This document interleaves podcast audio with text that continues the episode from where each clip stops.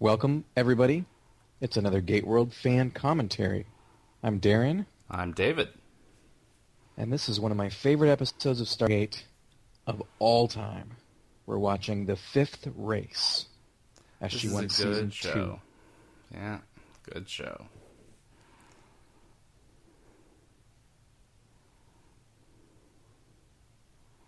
This really sets the ball rolling on a lot of things. Yeah, we're seeing video here from Ernest Littlefield's planet, and we that's actually one of the other episodes that we've done a commentary on, The Torment of Tantalus. So this kind of hang together pretty nicely. Yeah, four different kinds of alien writing on this wall. And we just found a planet that has one of them.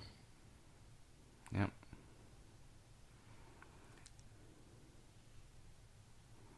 It's not the Asgard.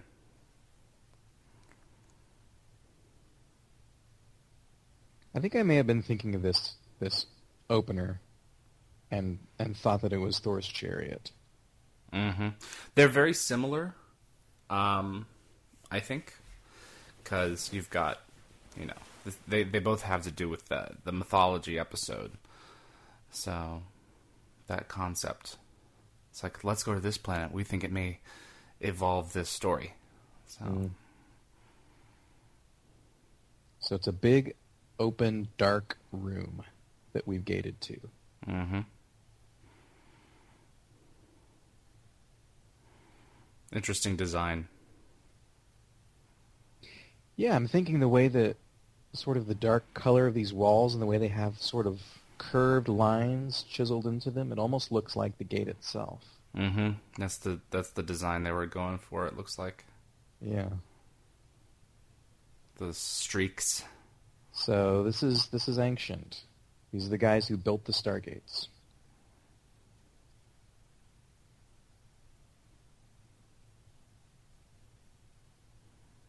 Classic Jack and Daniel banter.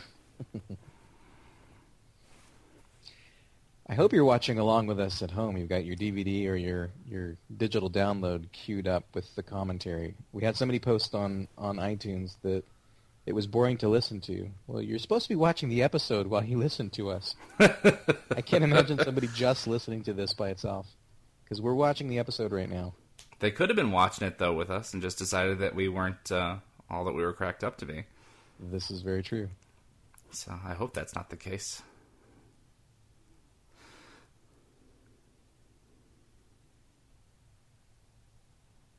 I always think that's interesting. Blackness filled with colored lights. You know, why isn't it colored lights? Yeah, and there's a beat.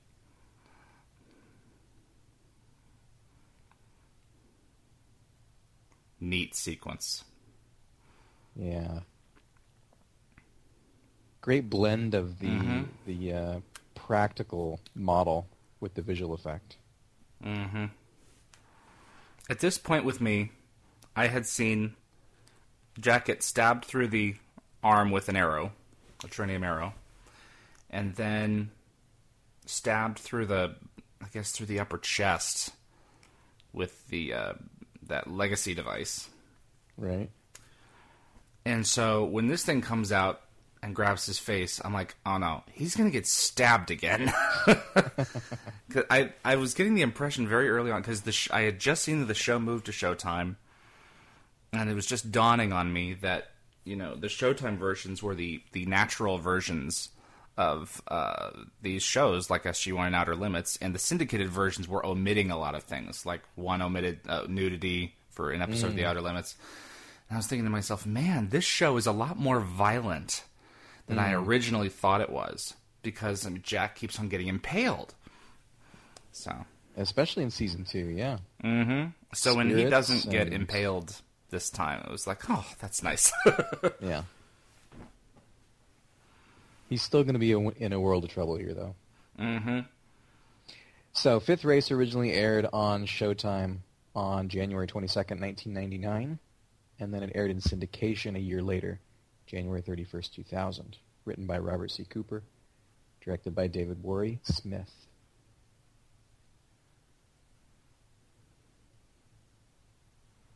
Are there any guest stars in this episode besides Teryl Rothery and Tobias? There's Teryl, Tobias, Lieutenant Graham Simmons is going to be along. Um, That's pretty much Dan it. Shea is is credited here. And the uh, scientists. He, oh, look at he's already designing it.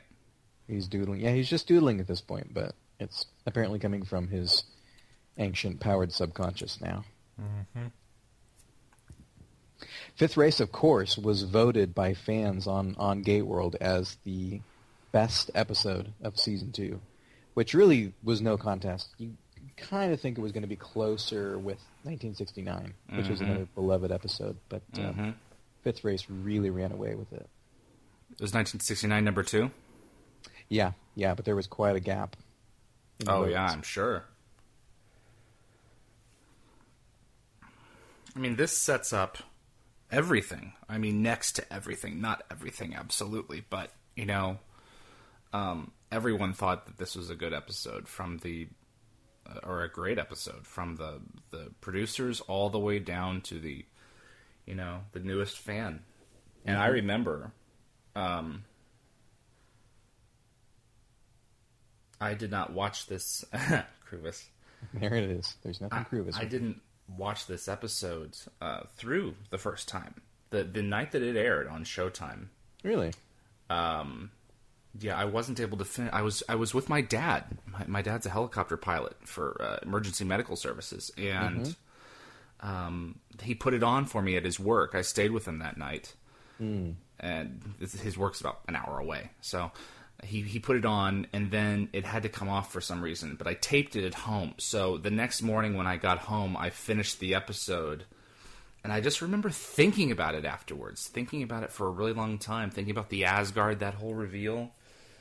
Because I don't, I, I don't think I had seen Thor's chariot at this point, and just saying to myself, "This is a Yeah. good show." I may not have either. Uh, the show was was into season two when I started watching SG One for the first time, and I probably this was probably my first exposure to the Asgard. Yeah, and you're, ex- I mean, if this is the first time that you see them, then I mean, it's gonna be you're gonna have a different reaction to it. You're not putting the putting two and two together, or one and one in this case. You know. Yeah. So. Why is Jack wearing a giant red codpiece? Uh, because he's executive producer. I think. Well, I, isn't it obvious he doesn't want Teal'c to prevent him from having any children? He can hardly get Teal'c to hit him at all. You think Teal'c is going to go for the groin? I It don't know. It, it looks it looks silly. yeah, it does. I think on purpose. Yeah. Um, w- the reason I love this scene so much is because I, I think this is one of the first times, if not the first time, in the history of the series that we see this sort of day-to-day life at the SGC. Mm-hmm. We see like sparring in the in the gym. Mm-hmm.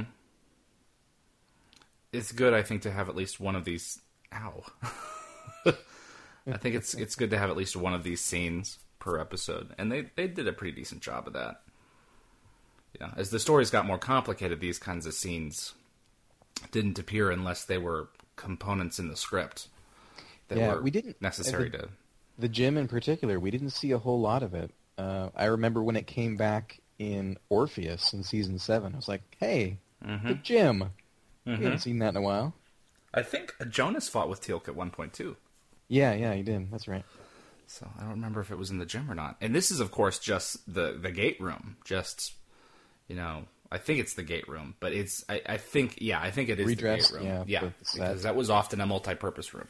I think so. Uh, so back to the story. Jack is uh, speaking an alien language here. So telling Teal'c you got to bend your kozars. Just bend your kozars.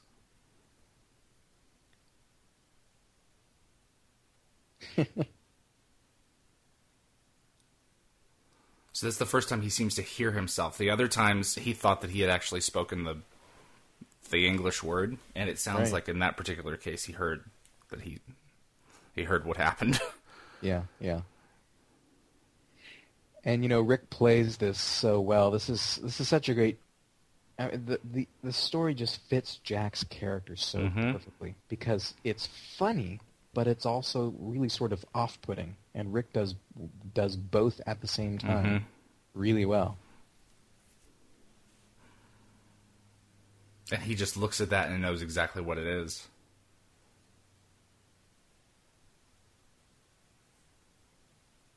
So now Daniel has a point of reference. Yeah. He's figured out that there's some relationship between this language that Jack is speaking, which turns out to be ancient, and Latin. hmm The ancient Romans on Earth were known as the builder of roads. Yeah. And this episode suggests that the ancients had a relationship with the Romans that I don't think is really delved into ever again. Yeah, I think that's right. Where where would This our comes up later. I've already our- watched some of the episode. where would our ancient Latin have come from if, if it was Mhm. something, you know an, an evolution of ancient? As as the show evolves and we find out, you know, Merlin's backstory and the kind of things that he says in um, the quest part two, you know, Mm-hmm. it evolves the, the story a little bit more. But his perspective could be limited.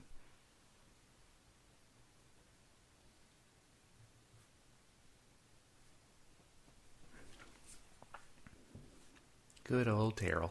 Good old Doc Fraiser.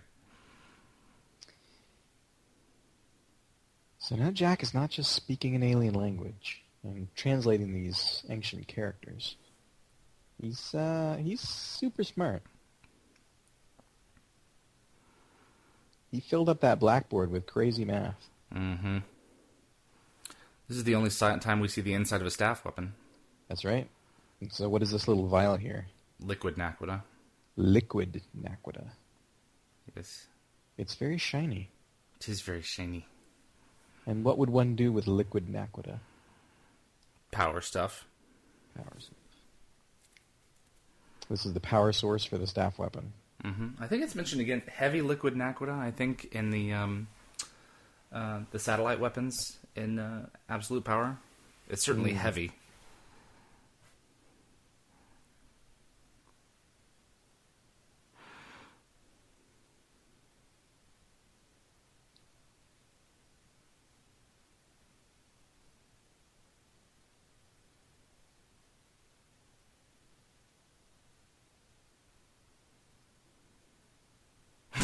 He says the second part so fast. Like this is the other possible translation, but I just don't really want to say it because it's completely preposterous. So A piece of our leg.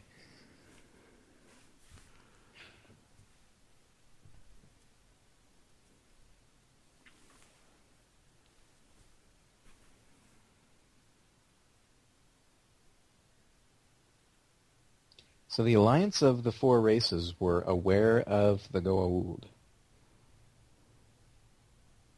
Which is um, the the Goa'uld are a pretty late development, aren't they? Isn't their evolution something like hmm a few thousand years? yeah, but it may have just been. You're referring to the safeguard that prevented Teal'c from accessing the database. Right. It it may have just been designed to prevent anyone who didn't have the ancient gene, because Jack has it.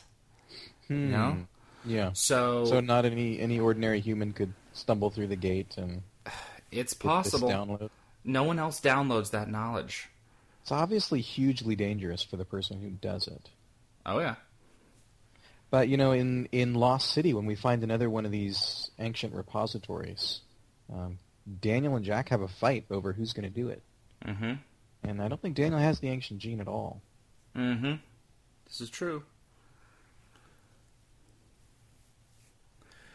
So if that's the case, you know, I mean, the question is, is it designed to prevent Goa'uld or Goa'uld-related creatures from accessing the database, or just non-humans? Yeah. Maybe just having a symbiote gives Teal'c an incompatible brain.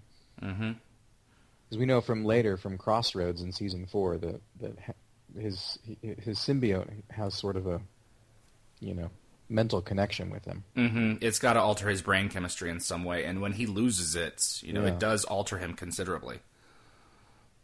So now what we've just seen here, with all these little red stargates popping up on the computer screen, this is hugely significant for the SGC. All It of was- the gate addresses that we have in our database come from the Abydos cartouche. uh, which which is what the Goa'ulds have charted. Yeah, which means the Goa'uld know about all those planets. Every Mhm. time we go to one, the Goa'uld have probably been there if they don't currently occupy it. And that's the thing about Torment of Tantalus. You know, it suggests that the Goa'uld didn't make the Stargate. This is now concrete proof.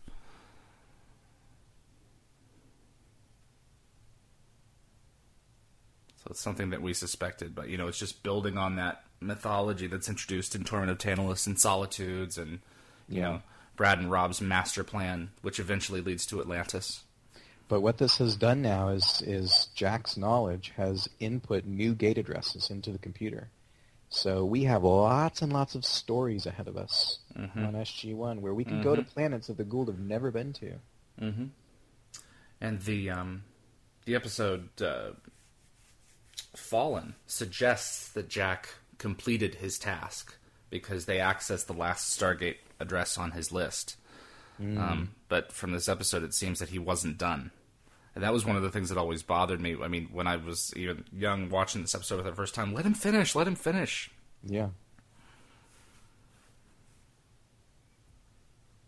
And here's There the road builders thing with the Romans.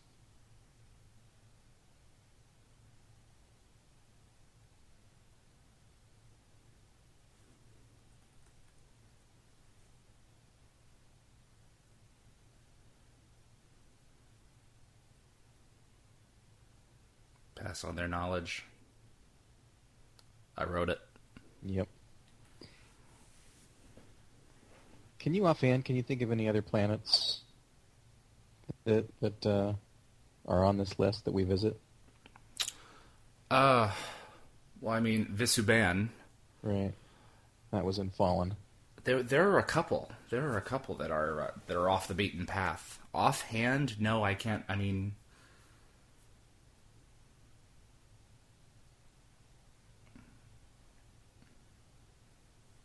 hmm. Now, you, now you've got me wandered. I'm not paying attention to the episode. well, now the the plot has developed insofar as uh, Jack has completely lost the Philatus to speak properly. he uh, he can't speak English at all at this point. hmm But he can do math.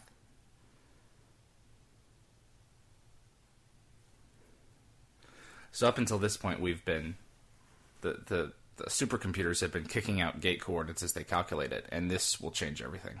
Right.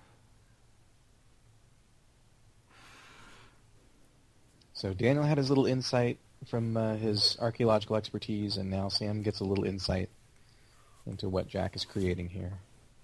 It's a great team episode. Everybody's involved, and eventually, when we figure out that this is threatening Jack's life, you know, the team is going to put their lives on the line to save him, or to try and save him.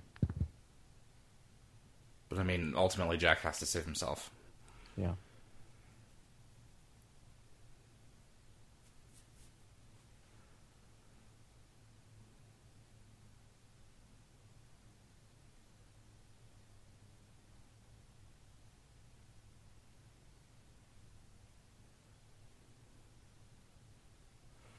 Dun dun dun. So Jack has the ancient gene, but he's still a somewhat unevolved human. Mm-hmm. He's he doesn't quite have the capacity. He's uh he's an Apple II running iPad software. This is true.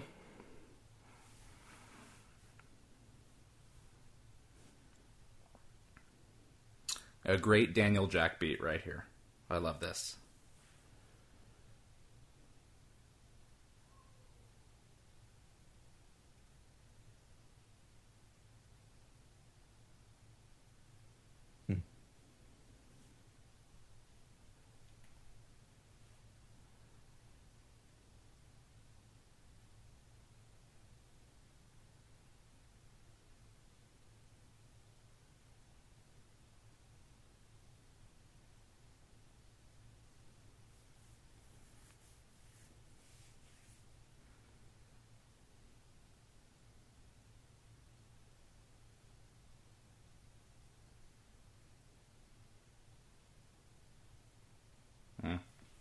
It's beautiful. It brought a tear to my eye.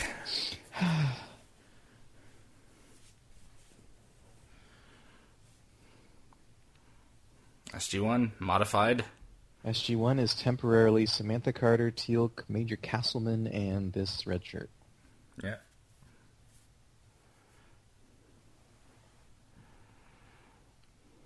I guess she's not a major yet, is she? She's Captain Carter. Captain. Good catch. Sorry. I didn't bad, even, folks. I didn't My even bad. pay attention. Daniel's screensaver. You know how many emails I've gotten over the years asking if Daniel's screensaver is available for download? Really? Yeah. People want that screensaver, huh? Yeah, the classic little uh, Egyptian. Egyptians. Yeah. I mean, that's not far beyond flying toasters. Yeah, I don't have it, folks. Sorry. Maybe a fan at, at this point has made one. I know that they've been working on the. Um, s- some guy made a, a dialer, a, a gate dialer screensaver, which Yeah, the latest version is pretty um, convincing. yeah. and switch over to Hammond. I don't know if we've ever seen Hammond working on a computer before. Not But often. He's just sort of hunting and pecking there.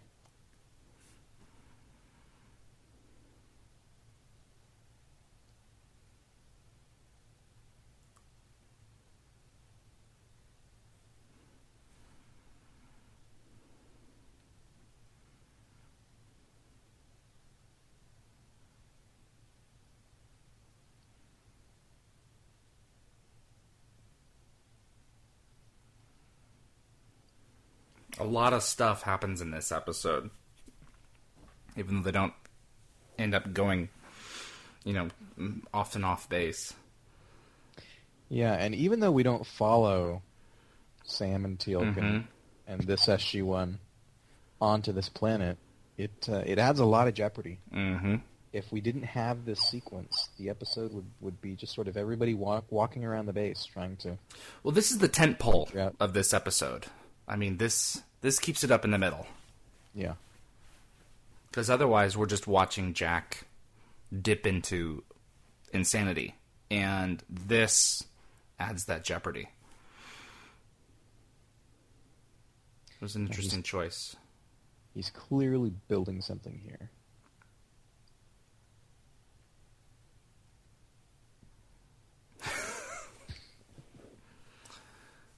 That's what I said. That's what you said. You wrote it. ZPM. Basically, More or yeah, it? less. It's, it's like a pre-beta version of a ZPM, hmm a zero-point module. It's a power source. Somehow that little liquid naquadah cell can harvest vacuum energy. Never got the impression that it was a battery. I more got the impression that it was some kind of a some kind of a boosting agent. But it's it's basically I mean they've said that it's a ZPM. Yeah, it's, I mean, it's it's uh, a lot more power than that little liquid naquadah cell for sure. Mhm. It's some Mhm. sort of generator. It's not just a battery. And here's Siler and this uh, brainy scientist.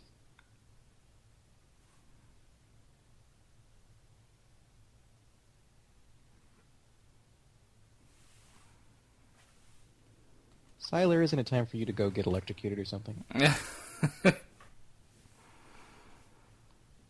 I think that's the only time he was placed among these scientists. You know, Uh, later on he's just a technician. Yeah. He must have gotten fired after that.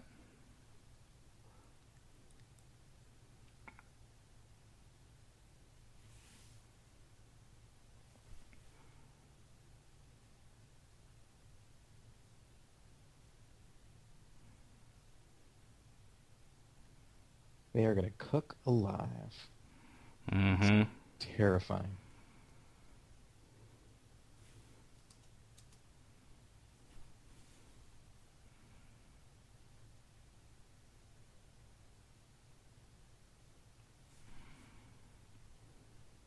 So what are we gonna do about it? What does it do?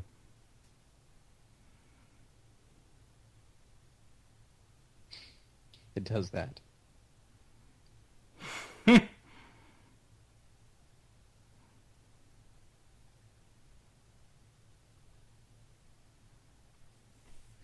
It's uh, the acting in this is so good. Mhm. I mean, Jack is trapped in his own mind. Mm-hmm.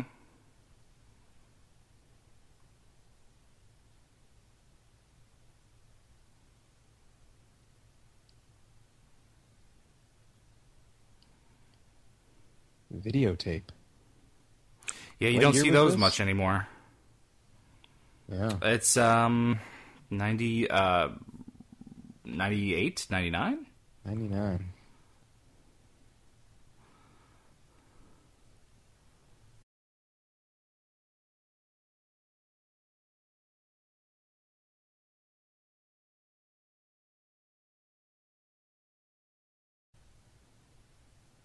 Oh, for crying out loud.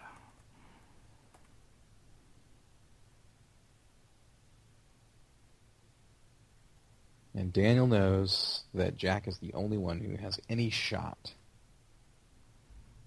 of getting them home Mm-hmm. because he has the ancient knowledge in his head. And if the ancients built the Stargates, then the ancients built the DHDs.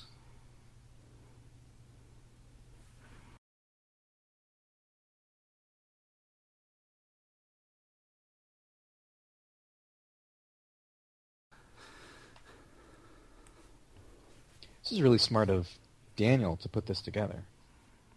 I mean, Jack's the one who's who's got the brains to save the day, but Daniel Daniel sets him on the path. Because Well, I he's mean, made this yeah. connection between the Stargates and the DHD, and Jack might possibly know how to fix the DHD. Yeah.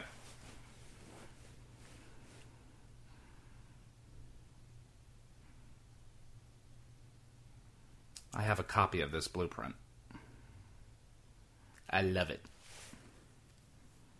Oh, this thing that, that Jack is about to walk The in the? DHD schematic.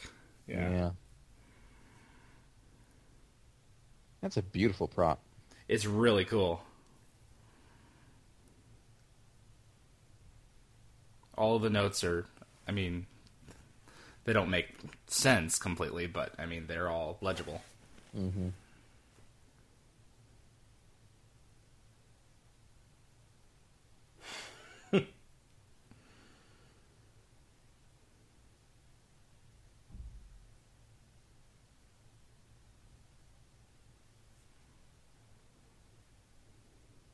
And hopes Sam can fix it before she melts. 400 degrees. they made it back. Thank goodness. Many more years of Sam. I was worried there for a minute. Mm-hmm. she is a bit cooked.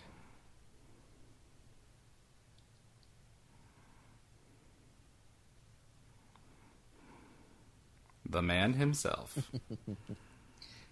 So they went looking for a way to save Jack, and Jack ends up saving them. mm-hmm.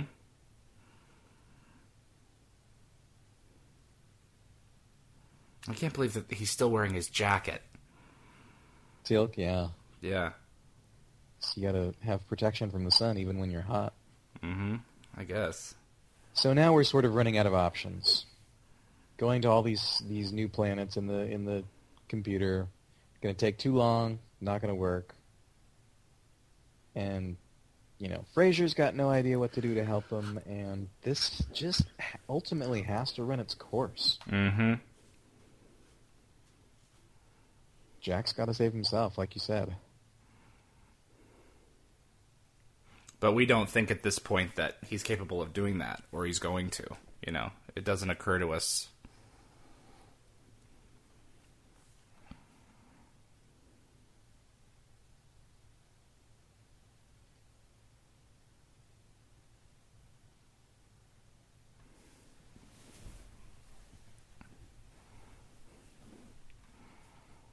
So was it presumably when he was typing away and entering all the gate coordinates that he also sort of programmed a a backdoor program to do this? I don't remember that part of it. Well, for some reason, the gate is is about to try and dial an eight chevron address, and it must be because Jack programmed it to do so just on a delay. Mm-hmm. That's the only, that's the only thing that makes sense. Yeah, and all that code, yeah. he also wrote a back door that would eventually dial the gate.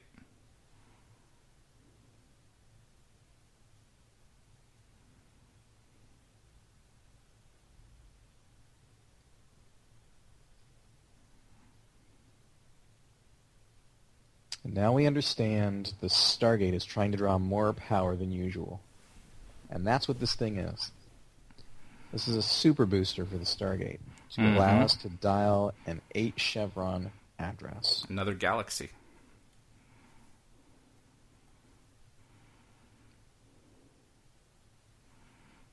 There she spins.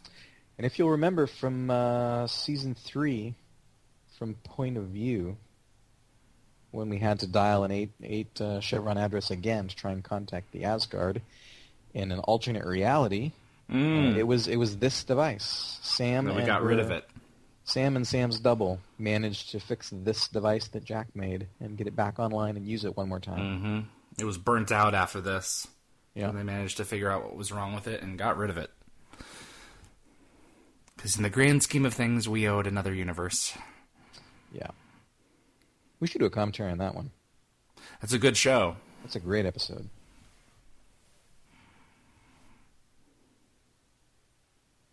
the, quiet scold, subtle scold. Yeah, and Daniels uh, again, he's on the ball. He he knows this Mhm. sort of this is a good thing. It's got to work itself out. Mm-hmm. Got to let it happen. How would that software even know how to build an eight chevron address? You would get some kind of an error. You wouldn't. You wouldn't have an eighth digit appear on there. I don't think. Yeah, yeah, For television, it's cool. You know, it's absolutely cool. But in reality, the, the, the software doesn't know how to do any address beyond the seven addresses. Yeah, well, that's seven- Earth, Earth software, right? We wrote that. Yeah, we wrote that program, or Sam did. Although I suppose if they can see that there are nine chevrons on the gate, they might have hmm built something into it.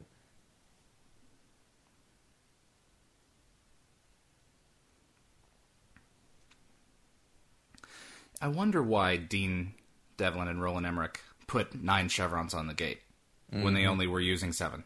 Mm-hmm. It's a good question. I mean, lucky us, you know, generated all this storytelling, but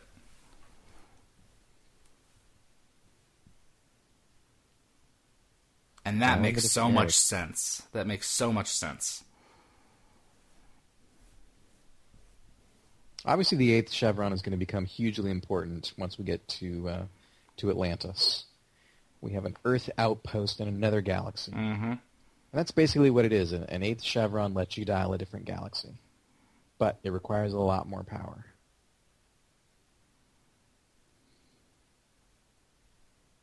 It always seemed convenient to me that they could track the wormhole Mm-hmm. from our computer. Mm-hmm.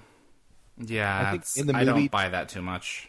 In the movie, didn't they send the probe through first, and then the probe sort of sent back telemetry that located itself No, it, it tracked itself as it went. as it was going through the wormhole? Yeah, that's a conceit le- brought over from the feature film, uh, Okay. which is why I, I, you know, I grant it. All right.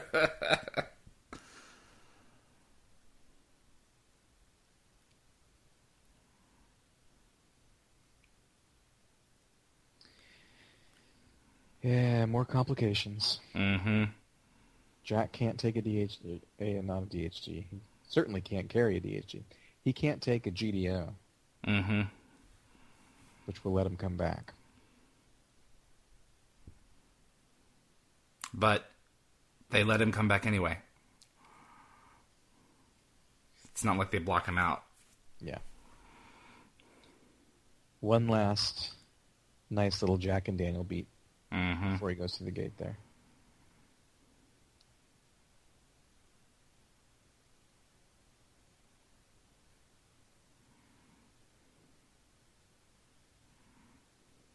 Don't look so surprised. Can't track him.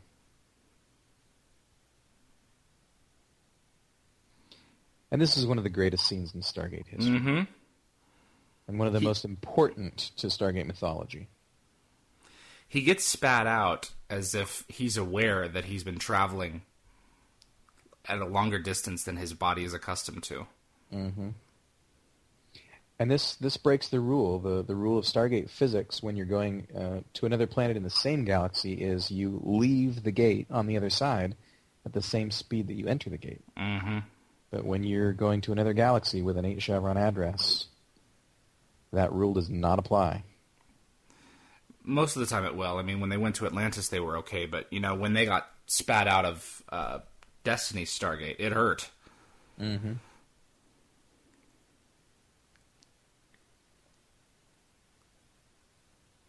You noticed their feet a minute ago? No, I wasn't looking. They're uh, three webbed toes, Oh, which, right, which right. were eventually redesigned. So the Asgard here recognize that Jack is a human from Earth, but he's speaking the language of the ancients. And look at that. He's got just what we need embedded in his palm. Just what we need. I don't think we've ever seen. That's like technology, isn't it? That's not biological. Um, That crystal. I don't know what that. we never uh, yeah, saw anything like it again. No, not really.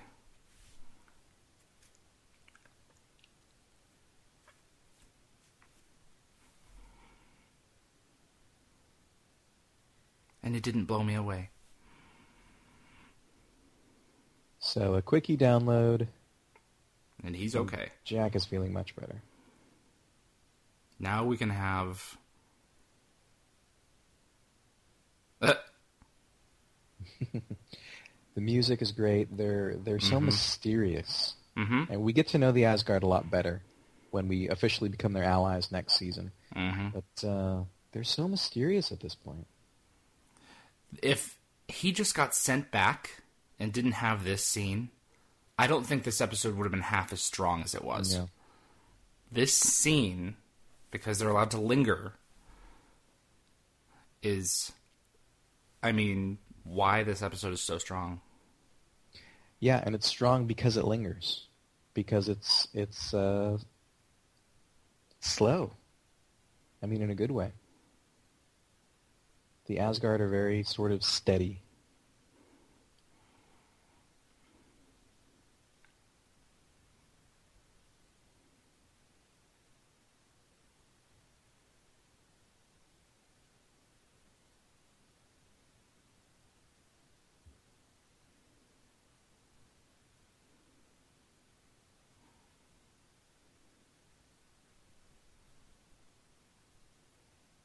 See, they have a galaxy called Ida, not Othala.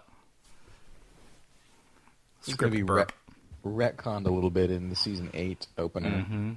when Othala is given as the name of their galaxy. And the only explanation I think we can give in terms of canon is that the Asgard Occupy more than one. more than one galaxy, hmm which makes sense if they're as old as they are. And can move as fast as they do. Yeah. You know, for years I thought that that this guy on the left was Thor. Really? Yeah, I think it was when we started doing the Omnipedia and like tracking all the characters and their appearances that I realized That's not these him. are, these are just unnamed Asgard. Mm-hmm.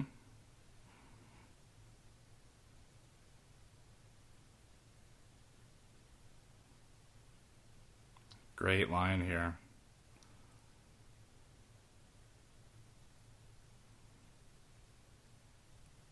Ugh.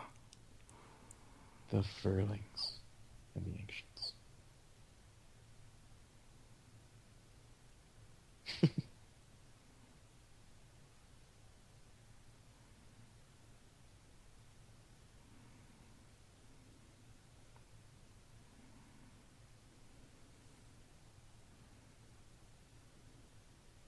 Jack stands up because now he's got something to say. Mm-hmm. Don't chuck us out just yet.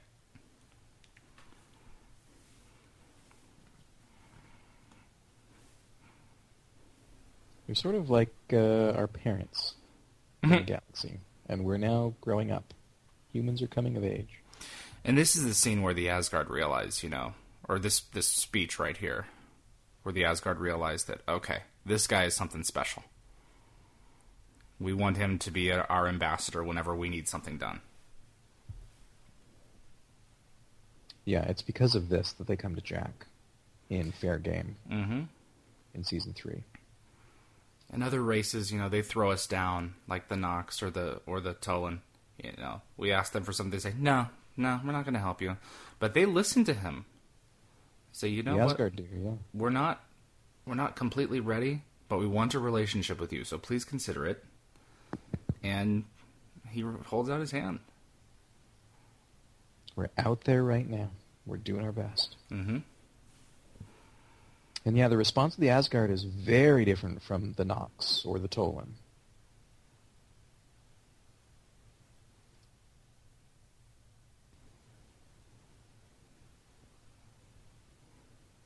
And this is obviously big for them because they're all just standing around watching. Yeah. You know, they're not just going about their business. And I think that's the most Asgard we ever see in a one shot. Oh yeah. And it's just such a beautiful conclusion. The fifth race. Mm-hmm. It's not a dramatic ending. It's not an oh my gosh, you know, it has to be exploded. It is a thought provoking ending, and it carries it well. Yeah, and you know, as as much as as people might nitpick this element or that element of the last episode of SG One, um, it, it's it's really significant that Thor comes around as as the Asgard are in the twilight of their civilization. That that they come around through Thor and tell Earth, tell humans vis-a-vis Thor's conversation with Sam Carter, that they have become the fifth race. Mm-hmm. Mm-hmm.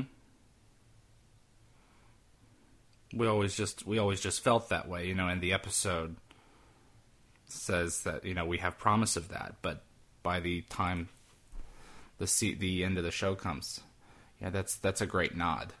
Yeah, it's it's like uh, the Tau'ri have grown up, and the, the the parents are now moving on.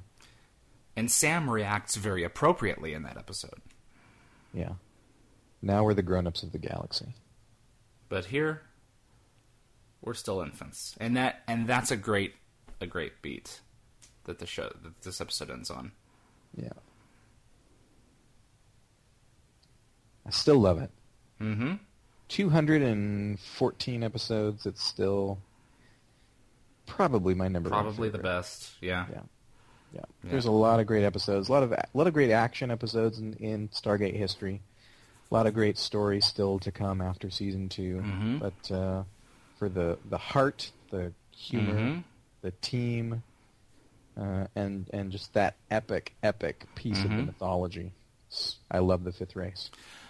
An expensive episode, the most expensive episode, I should say, doesn't make necessarily the best episode. You know, you can have a semi-quiet episode with a lot of mythology, and people will lap it up. Yeah, it was beautifully done.